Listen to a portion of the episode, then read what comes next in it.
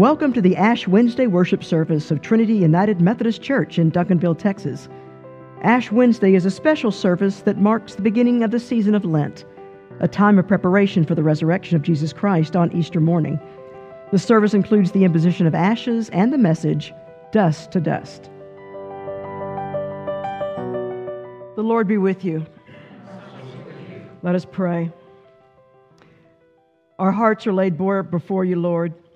You see us as no one else does. You see past the impostors' masks that we wear. O God, we come to worship you, not with empty words and meaningless acts of piety, but with lonely, aching spirits. We long for the days of joy and gladness that we have known with you. Fold back the darkness that surrounds us. Show us your mercy. Cover us with your grace. We return our whole hearts to you this day as we pray humbly together in the name of Jesus. Amen. Please be seated. Our Old Testament reading is from the prophet Joel, starting second chapter in the first verse. Blow the trumpet in Zion, sound the alarm on my holy mountain. Let all the inhabitants of the land tremble, for the day of the Lord is coming, it is near, a day of darkness and gloom, a day of clouds and thick darkness. Like blackness spread against the mountains, a great and powerful army comes. Their like has never been from old, nor will we again after them in ages to come. Yet even now, says the Lord, return to me with all your heart, with fasting, with weeping, and with mourning. Rend your hearts and not your clothing.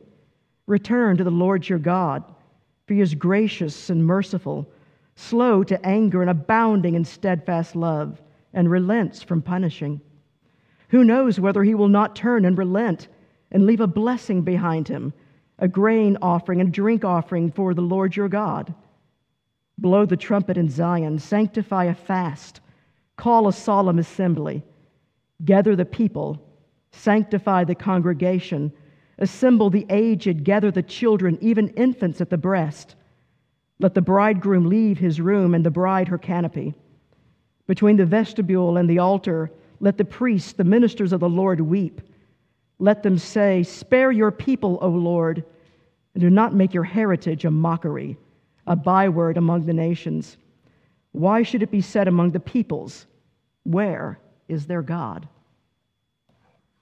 And now our gospel reading from Matthew 6, verses 1 through 6 and 16 through 21. Beware of practicing your piety before others in order to be seen by them, for then you have no reward from your Father in heaven. So whenever you give alms, do not sound a trumpet before you, as the hypocrites do in the synagogues and in the streets, so that they may be praised by others. Truly, I tell you, they have received their reward. But when you give alms, do not let your left hand know what your right hand is doing, so that your alms may be done in secret, and your Father who sees in secret will reward you. And whatever you pray, do not be like the hypocrites, for they love to stand and pray in the synagogues and at the street corners, so that they may be seen by others. Truly, I tell you, they have received their reward. But wherever you pray, go into your room and shut the door and pray to your Father who is in secret, and your Father, who sees in secret, will reward you. And wherever you fast, do not look dismal like the hypocrites, for they disfigure their faces so as to show others that they are fasting. Truly, I tell you, they have received their reward. But when you fast, put oil on your head and wash your face, so that your fasting may be seen not by others, but by your Father who is in secret. And your Father who sees in secret will reward you. Do not store up for yourselves treasures on earth, where moth and rust consume, and where thieves break in and steal. But store up for yourselves treasure in heaven, where neither moth nor rust consumes, and where the thieves do not break in and steal. For where your treasure is, there your heart will be also. This is the word of God for the people of God. You've often heard me talk about how much I loved anything to do with outer space when I was a kid. In fact, I still do. As a child, I followed the Apollo moon missions with fervid interest, and I spent hours in the front yard of our house looking through the telescope that I received for Christmas one year. I still have as keen an interest in space and astronomy as I ever had, and one of the things on my bucket list is to finally be able to one day be able to take a trip and ride into space. It may take a while. A trip to the International Space Station costs $10 million. Now, to get a seat on one of those suborbital flights that are now available doesn't cost nearly as much. That's only $250,000 to $500,000. So I've been saving up my spare change. But I think one of the major reasons that I've always been drawn to the heavens is that because whenever I look up at the stars, I get this sense of utter wonderment and utter astonishment. Because for me, contemplating the enormity of creation, it just stirs something that's really deep in my soul. It's as if I'm being reminded that at one and the same time, I'm both part of something that's greater than myself, yet I'm nothing else but then a speck of dust residing in a vast universe. One of the most spiritually intense experiences of my life happened not in a church. It wasn't even any kind of religious setting. It was in a classroom. As a college student, I had to take 6 hours of science to get my degree. And because I had so loved the stars as a kid, I decided to take Astronomy 101. In the class, we were learning about the life cycle of stars. Because you see, as a new star ignites, the interior of the star becomes a nuclear furnace.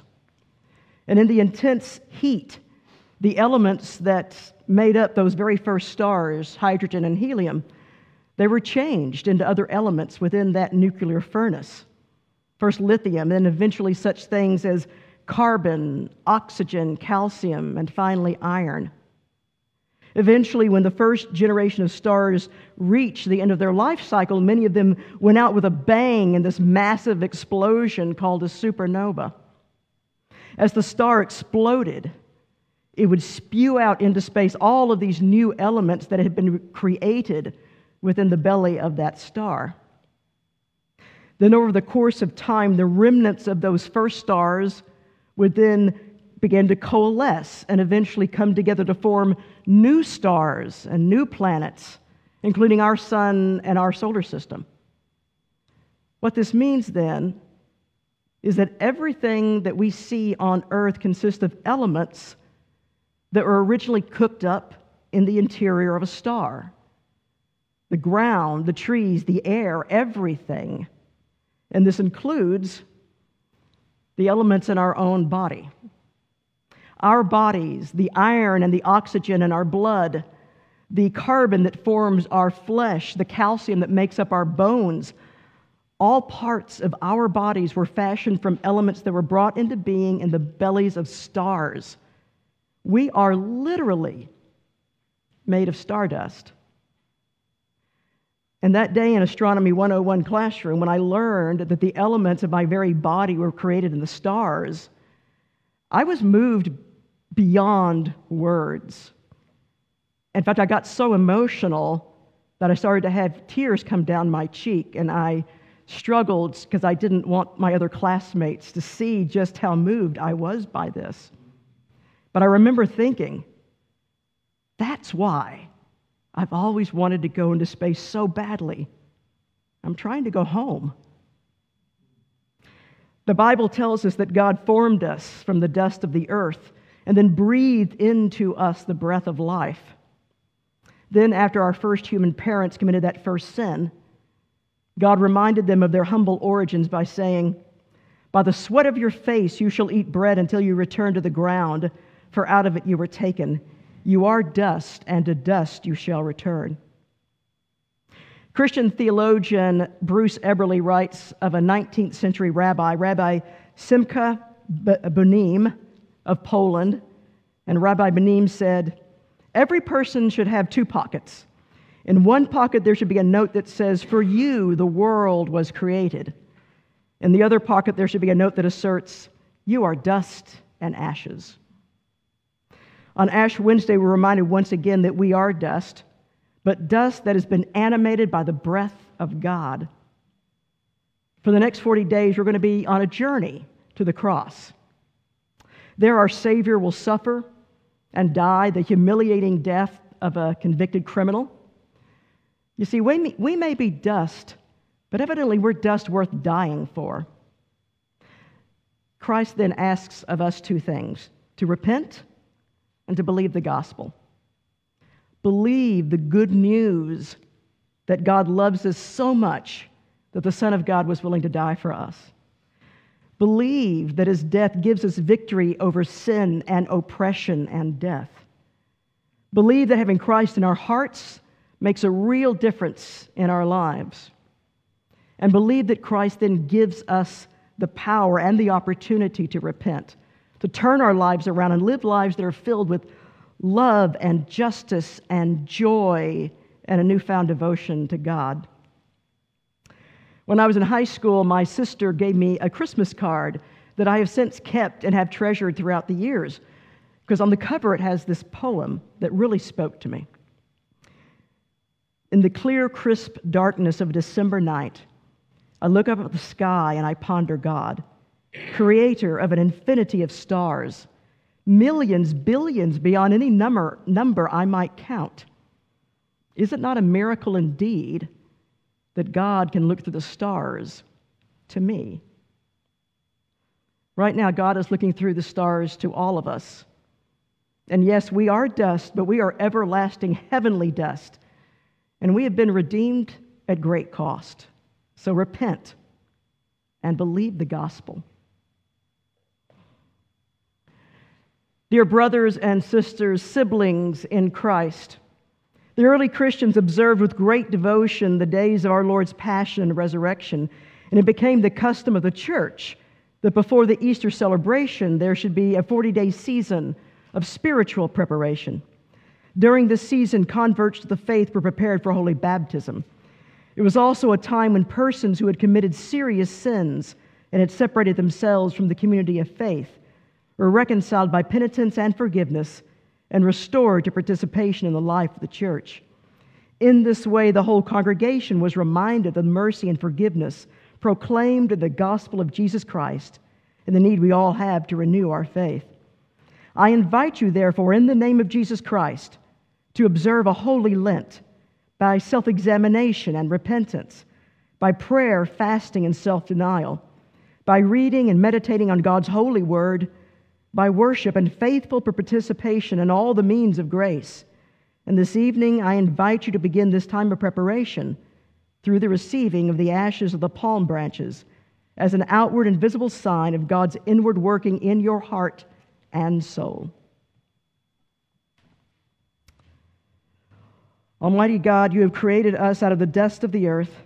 Grant that these ashes may be for us a sign of our mortality and penitence, that we may remember that only by your gracious gift are we given everlasting life through Jesus Christ, our Savior. Amen. And now, with the confidence we have as the children of God, please join me in the prayer our Lord taught us. Our Father, who art in heaven, hallowed be thy name.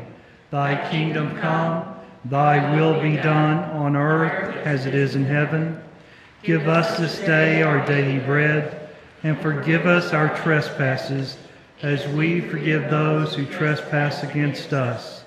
And lead us not into temptation, but deliver us from evil. For thine is the kingdom, and the power, and the glory forever. Amen. Please receive this benediction and join me in this responsive benediction. Though we were overwhelmed by sorrow, in Christ we can rejoice. Though we were dead, in Christ we are alive. Though we have nothing, in Christ we possess everything. In Christ the day of deliverance has dawned. Amen.